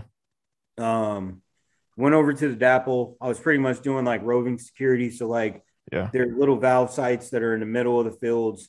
You go grab those, or you don't grab them, but you go pull up in front of them you watch them, just making sure that nobody blows them the fuck up. Yeah, and the DAPL is I'm sorry, I can't remember. I'm not familiar with the DAPL. So the Dakota Access Pipeline. Okay. And that's just, I mean, they were trying to get away from like pushing oil on the railroad. So they're like building. Oh, gotcha. Okay. Transfer it that way. Got it. Um, so we ended up going through that whole process of like doing that type of contracting. Um, I was still battling some some shit I did in the Marine Corps. Um, I ended up getting arrested back in 20, yeah, 2016. It was actually 2016 when I was over at a support battalion for MARSOC. Um, one of my buddy's houses was being broken into. I had a strap and I actually ran over to his fucking house and stopped this robbery. Well, in the process, his wife called the fucking police and uh when she called the police, she didn't specify that the fucking black dude standing out here with this fucking strap with the red shirt on is not the guy that's breaking into my fucking house. Right. So cops pull up, fucking, and and it's just like it's the story of me being a child is like happening all over again. Um, so I get sent down to you know the Twin Towers in LA, which is jail again. Um, I got NJP for it in the Marine Corps because they said that, you know, the shit I did was like a combat action. It wasn't supposed to be, you know, something that I was doing back in the States. So I, I completely got fucking crucified for that. Um, a bunch of dudes stood up for me and they were just like, no, that was a fucking honorable thing he did. Why the fuck are you trying to burn him? And it just, I didn't want to fight it anymore. I was just like, I don't fucking care. NJP me, make it public too, so everybody can show up and see this shit. Yeah. Uh, and uh, so I was dealing with that that shit because I had to go to court for that. Um, and that followed me into being a civilian. So as I'm on this contract, I get called to go to court. Well, I asked my supervisor, hey, you know, I need to go back to California to go to court for this. And he's like, all right, cool. Well, there's like a guy, the PM is like above him, and the PM didn't want anybody leaving unless like there was like, you know, your fucking mom was dying or you were having like something, but he wouldn't let me leave. So my supervisor was like, you know, go ahead and take off. We won't say shit. And then when you come back, you know, you just normal shit. Mm-hmm. You got enough guys to fill your spot. You know, leave your cell phone here. I'll check in for you, blah, blah, blah, blah, blah. Well, the fucking cell phone app that we had for this company, um, it, it was Tiger Swan, by the way. Some some guys on here don't know what the fuck that is. Yeah. So Tiger Swan, Tiger Swan is a contracting company. Um, I ended up getting let go because I left, and they were saying that it was like unauthorized. So I'm back, you know, like round one, like no fucking job, no nothing else. Um, so I found myself in North Dakota, and at the time I knew that the oil field was popping. Like I, I knew that there was a lot of money to be made, and so I, I came out. I came out here the very first time. Didn't have a fucking pot to piss in, dude. Like I did everything but gay porn to make money at that point back home. And when I say like I did some weird shit, Yeah. you know, um, and I still wasn't making enough money. So I ended up applying for Halliburton. Halliburton hired me uh, for Wireline, which is where we build explosives and shit. And um, one of the guys that I met, DW, the guy that's in my uh, my bio, he was actually a contractor as well. And a lot of those dudes that were contracting that I met, that I'm still friends with, actually, when de- like deployments overseas as a contractor kind of like dry up or stupid shit starts happening, they know that they can still make a hundred thousand in the oil field. So that's what they do. They come out here, you know, during that like lag time and they just do, you know, oil field shit. Um, he ended up talking to me about like some other opportunities to go to some other bad places and just, you know, kind of do some operation shit. And um let's just say we didn't know who the fuck we were working for. It was a very weird situation. Um, I met a lot of great dudes from it. We're able to do a lot of things because of how much money I was making, um, including by this company, uh, Raid Team. But I mean, it definitely was not something that like a normal person would be doing or even normal contract shit. It was more we were definitely working for people we weren't supposed to work for. I'll just leave it at that. Yep. Fair. Okay. Okay. And then raid team happened right after that, isn't it? Raid team happened like fucking in the middle of it, man. Um, we were actually, I wouldn't even call it an operation. We were doing some shit, um, and DW was actually shot and killed. And I was told by my supervisor to go grab all of his shit and get ready to send it back home to his wife. And so I go to his locker, I open up his locker, and I start going through his shit, and I see all this raid team stuff. I'm like, the fuck is raid team? Like, I, I mean, I didn't know what the fuck it was. And so um, my buddy Nick, he he actually killed himself not too long ago. Um, he was with me as well, and he's like, we're holding his fucking shirt up, and it says like raid team on it, and it's got fucking skeletons on it. I was just like, what the fuck is this? Like, normally when you see this type of stuff, it's like not good. So, Right. um, we try to track it down. So we went on like social media. Um, we went on social media, try to look for it. I didn't really have social media at that t- point in time. I didn't know how to navigate it, but I had like, you know, I still had Facebook. I had like an Instagram page that I didn't really do too much shit on. Um, but we started looking it up and like we typed in like raid team and and the, the search browser on Google. So the website popped up. Well, on the website at the bottom, there's like like a little connection that you can look at Instagram on it. So we go to the Instagram and we look at the shit and we're just like, what the fuck is this? Is this like some contractors or something crazy? Like, what is raid team? So I ended up sending a message to one of the guys who owned the company. Um, and I said, Hey, you know, my brother had his your stuff in his locker. I don't really know what this is, but I just want to let you know that uh, DW died. And he's like, oh yeah, that that's fucked up. Like I I kind of talked to him a couple times, um, and I said, yeah, well he's dead, so I I don't really know what you guys are doing, but like. You know, you guys have some cool clothes. So, like, how, how can I buy some? Um, and DW had actually bought a shirt from them that was uh it was like a it, it said death before daylight um on it and that was the first shirt that I saw. So I'm like looking at this shirt and I'm just like, this sounds fucking gnarly. And then they ended up doing another, um, they were doing a collaboration with another company. So I like bought that shit. And then it never came to me. So I ended up um, asking them, you know, where's my order? You know, the normal shit. Asked them where, you know, where my order was.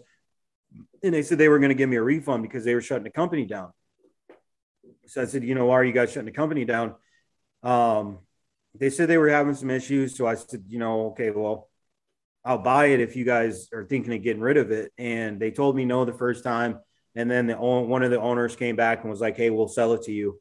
Um, so I bought it. I kept him on for a long time just because I didn't know what the fuck I was doing. Yeah. Um, he showed me how to, you know, do mock-ups, t-shirts. He taught me how to like kind of post shit on Instagram, how to set the store up. Like it was a bunch of shit that he taught me how to do. And I was paying him to stay on.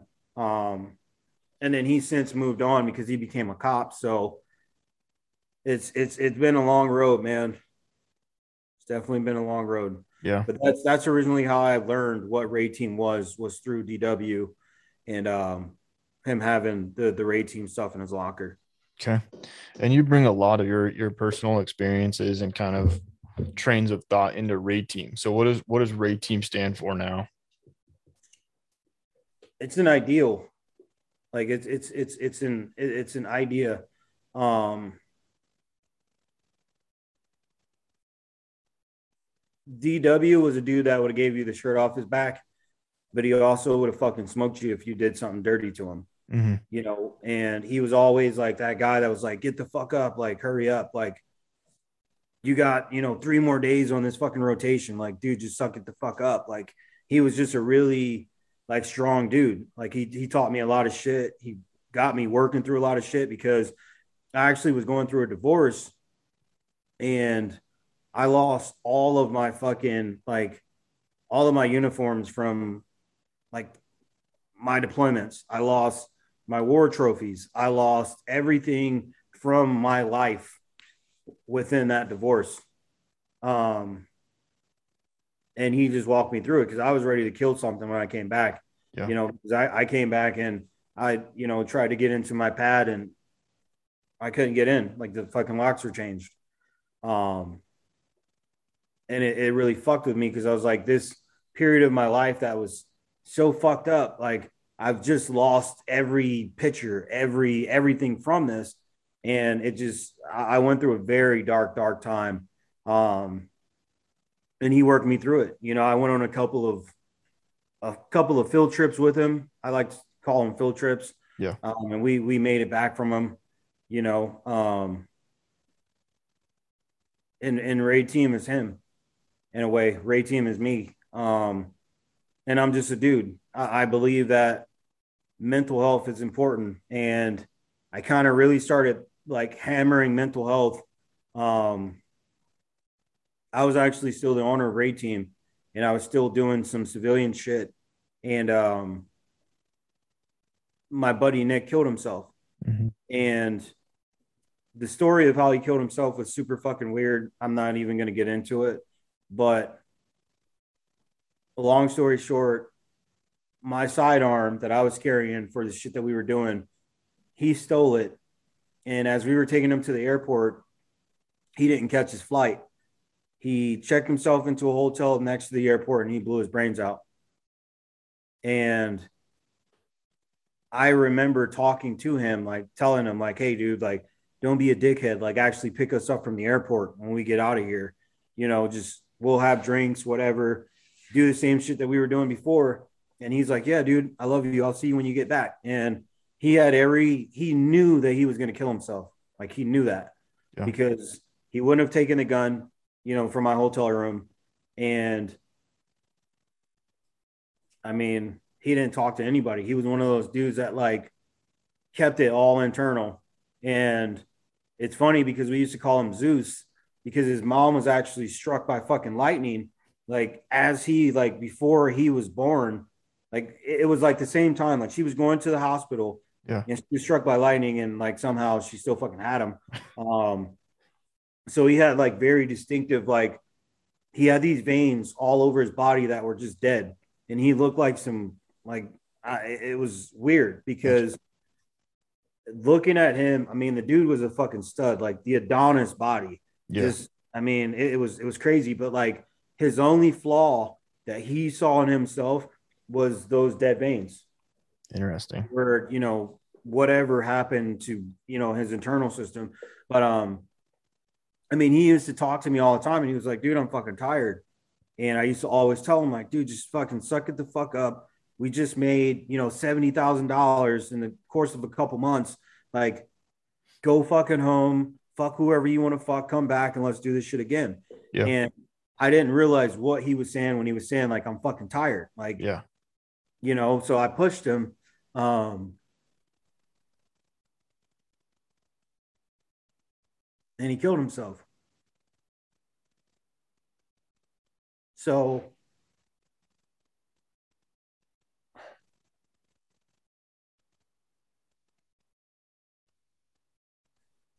so that's why um i really push fucking mental health because I remember being called by my boss and saying like, "Hey, where's your fucking strap at?" And I said like, "It's in my room. Like I'm on the way back right now." And uh he said, "No, like where the fuck is your gun?" And I said, it, "It's it's in my room. Like it's in my bag." He's like, "You sure?" I mean, my boss already knew what the fuck was going on. And he's like, no, it's not. He's like, Nick just fucking killed himself with it. And I just remember stopping on the fucking highway, like just breaking down. And, you know, not too long ago, maybe a year ago, two years ago, um, I was in that very same spot. Yeah. And my therapist was talking to me about shit, but it wasn't anything like she just listened. She was she's like my like my pillow, you Mhm. know, where I need to like talk to, but like when it comes down to having that feedback of like like real shit like you did this to yourself like the, the choices that you made are why you're here so you can you need to learn how to deal with those you know those decisions that you made Right. you know that's that's how people have to talk to me for me to learn shit. My therapist wasn't doing that. You know god bless her. She, i still talk to her but she doesn't do that. She's not for it. And um and so i was sitting i, I needed help. Like i was going through you know my civilian side work was definitely a lot more kinetic than afghanistan and iraq put together. It was it was way more kinetic. Um and we were going up against evil like absolute fucking evil. Yeah. um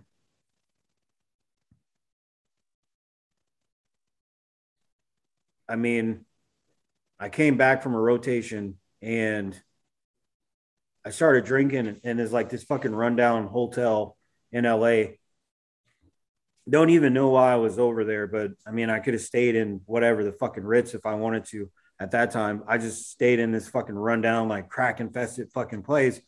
And i had all my guns with me. I didn't know if i was like trying to go to this area because like subconsciously i knew that something was going to happen and i was going to get into some type of conflict. But i ended up in this fucking hotel room and i just drank and drank and drank and drank. And um i got into it with a guy. He uh he was walking past me and I was sitting out in this fucking chair and he he like bumped into me as he was walking and I was sauced up.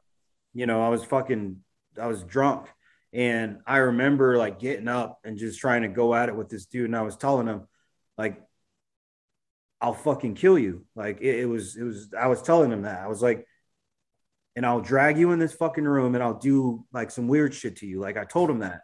And he was just a normal dude, like normal guy that was walking past me that kind of like bumped into me like a normal fucking bump into you. But like at that time, I was fucking so amped up. And he was like, You need fucking help, dude. You need fucking help. And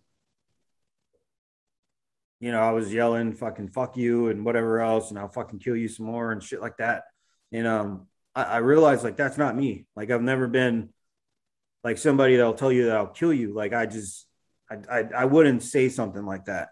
Yeah. Um so the next day I ended up going to the VA and I was like, this is it. Like I need fucking help. Um I talked to one of the, I guess, physicians or whatever the fuck you want to call them and the first thing they did was like, oh, well, what type of medications do you think would help you? I'm like, I just need to talk to somebody. Like, my normal therapist is on vacation right now, and I need to fucking tell somebody what's going on. And they were like, okay, well, we'll, you know, we'll set you up an appointment to go talk to a therapist, you know, but at this time, we just need to, you know, get you an intake and all this other shit. So I'm just like, what the fuck? And another guy comes in, starts talking to me. He's like, all right, um, so I just talked to uh, your physician and we're gonna try to get you on uh fuck it was I forgot what it was. I still have the bottles, like I keep them for keepsake. Um they gave me these fucking pills. And the whole time I'm thinking to myself, like, I just need to tell somebody what the fuck is going on before I like I kill myself or I kill somebody else. And they didn't do shit. They didn't they didn't help me out at all. So I ended up going back to my truck and I didn't write a letter. I didn't do any of that. I put a gun in my mouth, and um, I was going to kill myself in the parking lot of the VA. And something told me, like it was a voice, like clear as day, like I'm talking to you right now, and they're like, that voice told me if they couldn't kill you over there, why would you kill yourself here? Mm-hmm don't know what the fuck voice it was like don't know anything i just know that i heard that voice like if they couldn't kill you over there why would you kill yourself here and as i was going through my head i'm just like fucking i've been to some bad places and whatever this spirit or whatever the fuck it is that that's that's that's what this is like it's telling me like don't fucking don't do this um and then right after that i got the jolly rate on my hand Mm-hmm. And that was like my like this is this is what I'm doing now. Like I'm gonna start pushing this mental health shit like to the utmost because I mean at that point we already had like I think it was like 10,000 or 15,000 followers or some shit like that.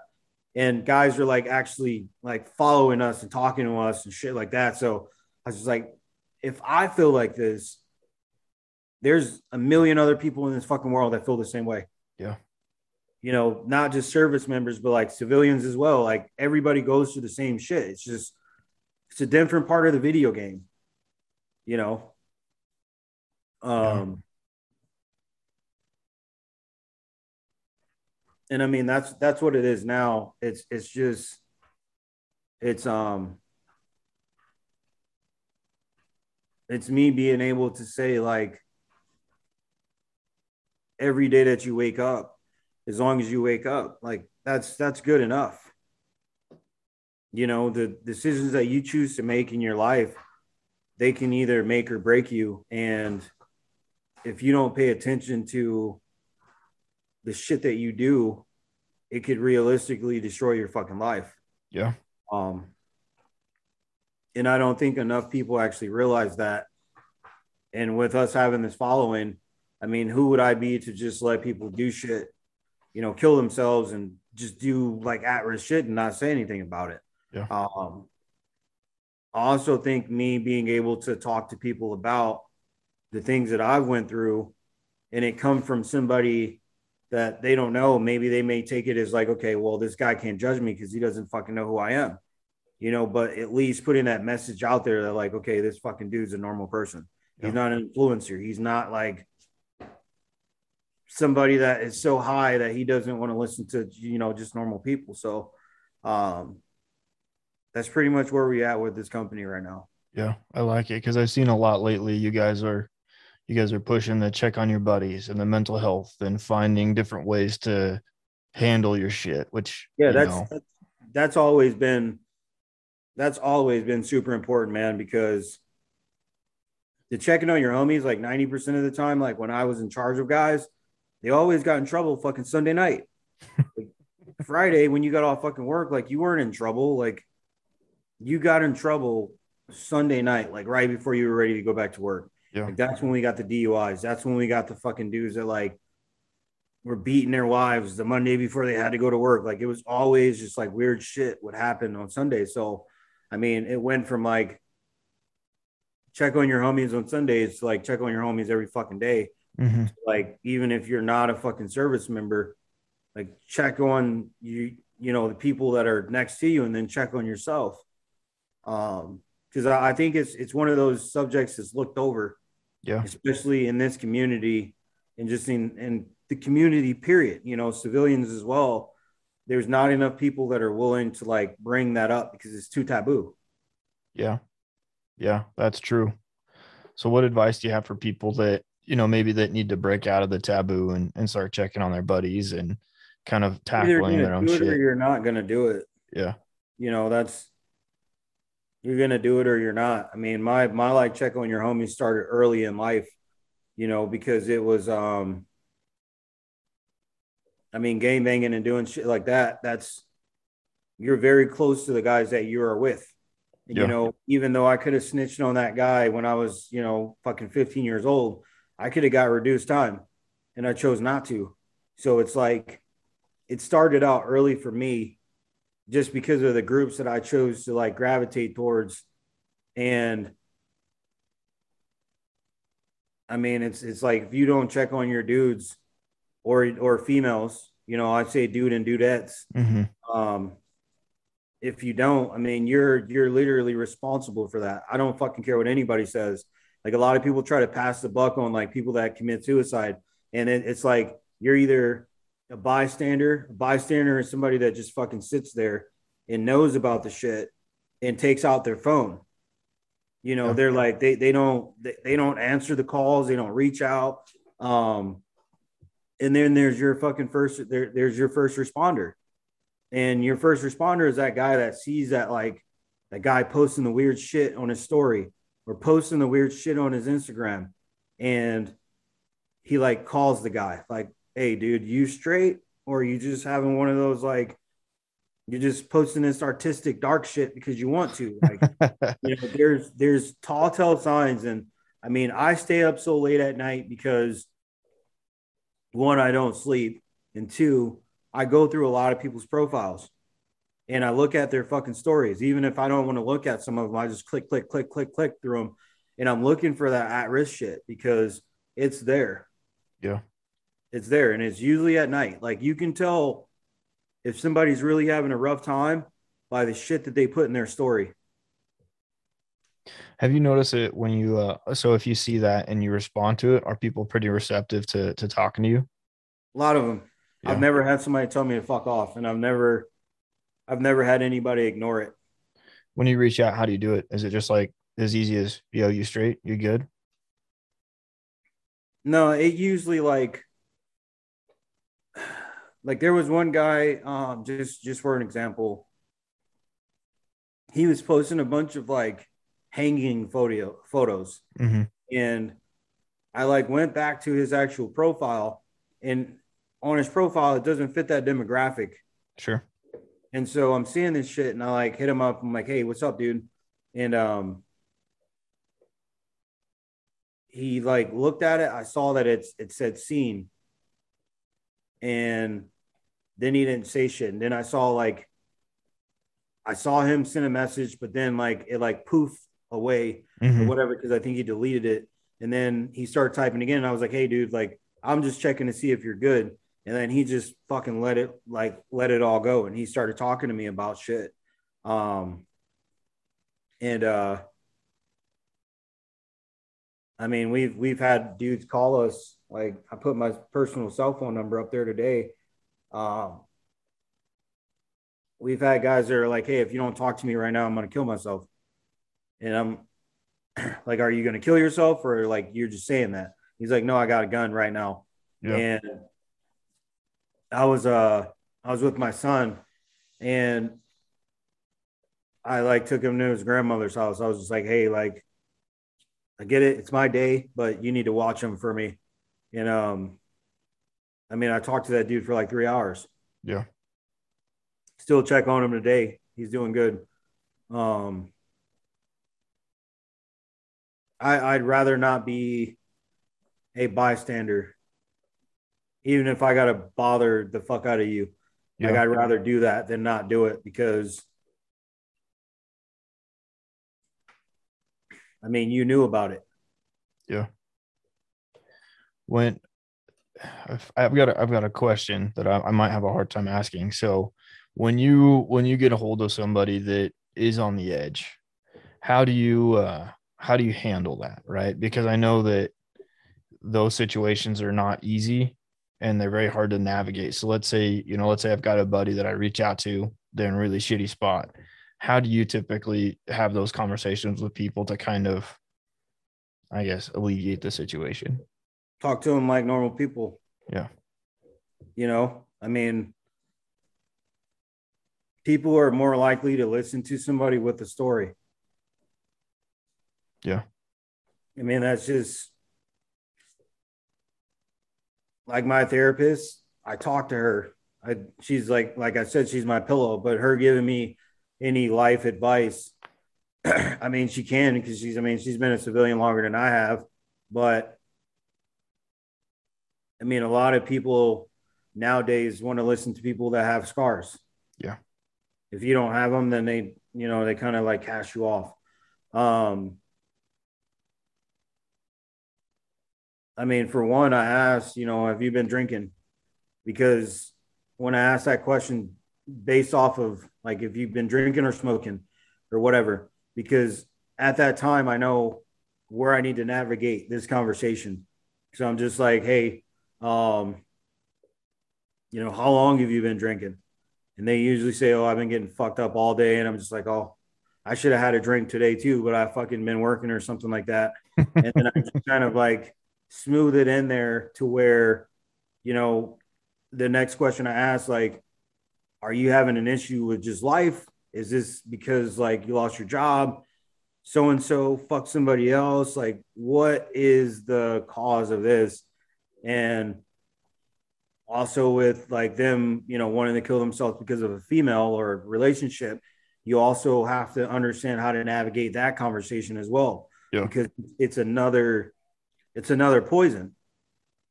You know, so me telling a guy, oh, well, there's plenty of fucking other fish in the sea. That's the wrong shit to say because it's like that person that fucked them over was their fish. Yeah. That's how they look at it. You know, that job was the job that they had. So it's not as easy as saying, oh, well, you were finding another job and, you know, they didn't appreciate you and shit like that. Like, that's not because then the question comes, well, why didn't they appreciate me? Yeah. And I don't have the answer for that.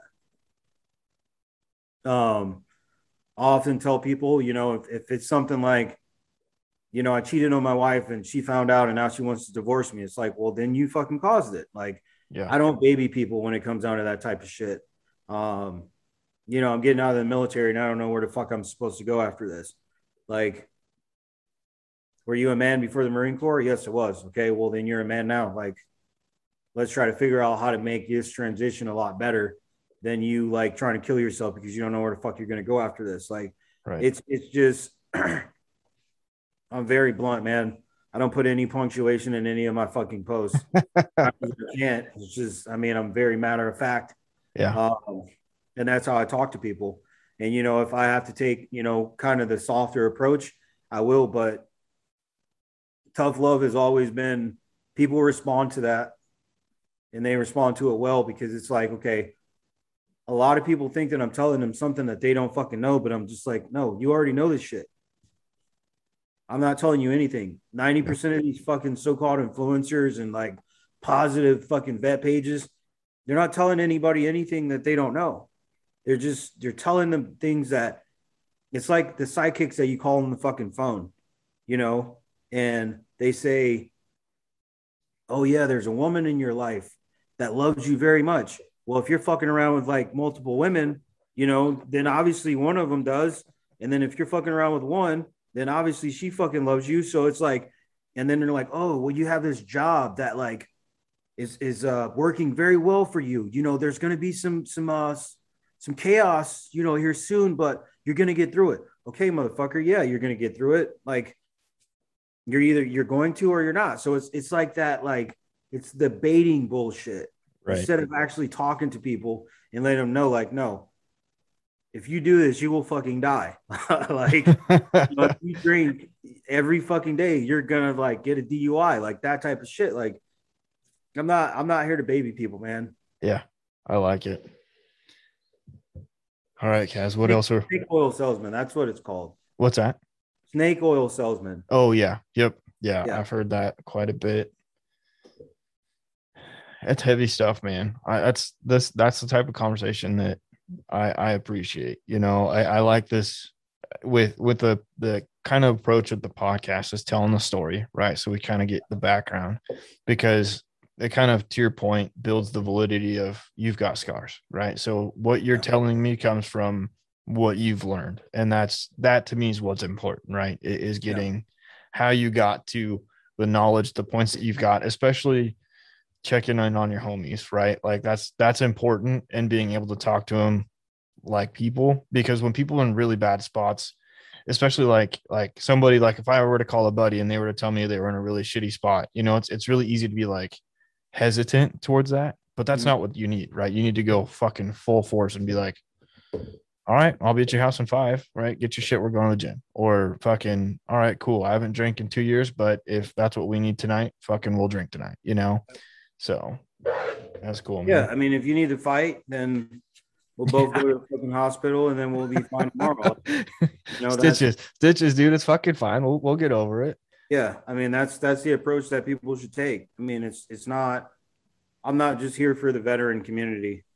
You know, I'm here for everybody because. I mean, I'm a fucking human being, and I think that all of us operate on different frequencies. We all do, like different channels, and some channels, you know, it's just like those dialing TVs that you fucking turn. Like you got the needle nose pliers, and sometimes when you fucking like turn it this way, it picks up a channel. Yep. And then sometimes when you turn it this way, it picks up a channel. And then like you get it just right. And then you can see like the, you know, the actual image. Like that's, you're just tapping into different people's channels, man. That's all it is. Yeah. That you got to start moving the, the, you know, the, the bunny ears to even get to that point. Yeah. Yeah. Awesome, man. Was there anything that we're missing? Anything you want to talk about that you feel? No, not really, man. Just just know that you're fucking con- like your choices have consequences and I mean what you do in your past does sometimes define who you are in the current. Like I've, I've started seeing this like your past doesn't define you but if it's a repeated behavior or a repeated lifestyle it does define who the fuck you are. So that's not that's it's bullshit. Yeah. Um check on your homies, check on yourself, check on the people that you may have had beefs with, because even though that motherfucker hates you, he still needs somebody to talk to at the yeah. end of the day, you know. So um, it's funny because I actually recently talked to a guy that hates my guts. I'm just all right, dude. Hey, here's my number if you need to talk to me. And he's just like, I'll never talk to you ever. And I was like, all right, cool, dude. Like, whatever. But my number's still there. So if he needs to go back, he can always look at it. But yeah, we hate each other. So be the big person. Yeah. Well, I hope you all enjoyed today's conversation with Caz. I feel like I learned a whole heck of a lot from him today, uh, namely around um, how to actively reach out to people and uh, identify some of those risky, uh, risky behaviors or at-risk behaviors, and being able to have some pretty candid conversations around um, their well-being and uh, and playing an active role in their lives. So I hope you all feel that you took a, uh, some information away from him and understand that you know people out there do care about you, your well-being, and uh, you know being able to uh, be proactive or, or, at least be an active participant in making sure that people are, are on the right track and taking care of themselves and and uh, how important it is that you um, take the initiative in some way, shape, or form to uh, ensure that your buddies around are, are doing okay. So I hope you all know that people are, are out there, they do care, and they want to see succeed, be healthy, and happy. So um, I hope you all feel empowered in some way, shape, or form to to take those those steps to, to engage with people. Um, and if you need somebody, feel free to reach out to either myself. I know Caz has been extremely active online in getting engaged with people and making sure that they're they're doing well. Um, but beyond that, I hope you all have a great week, and uh, we'll catch you next time.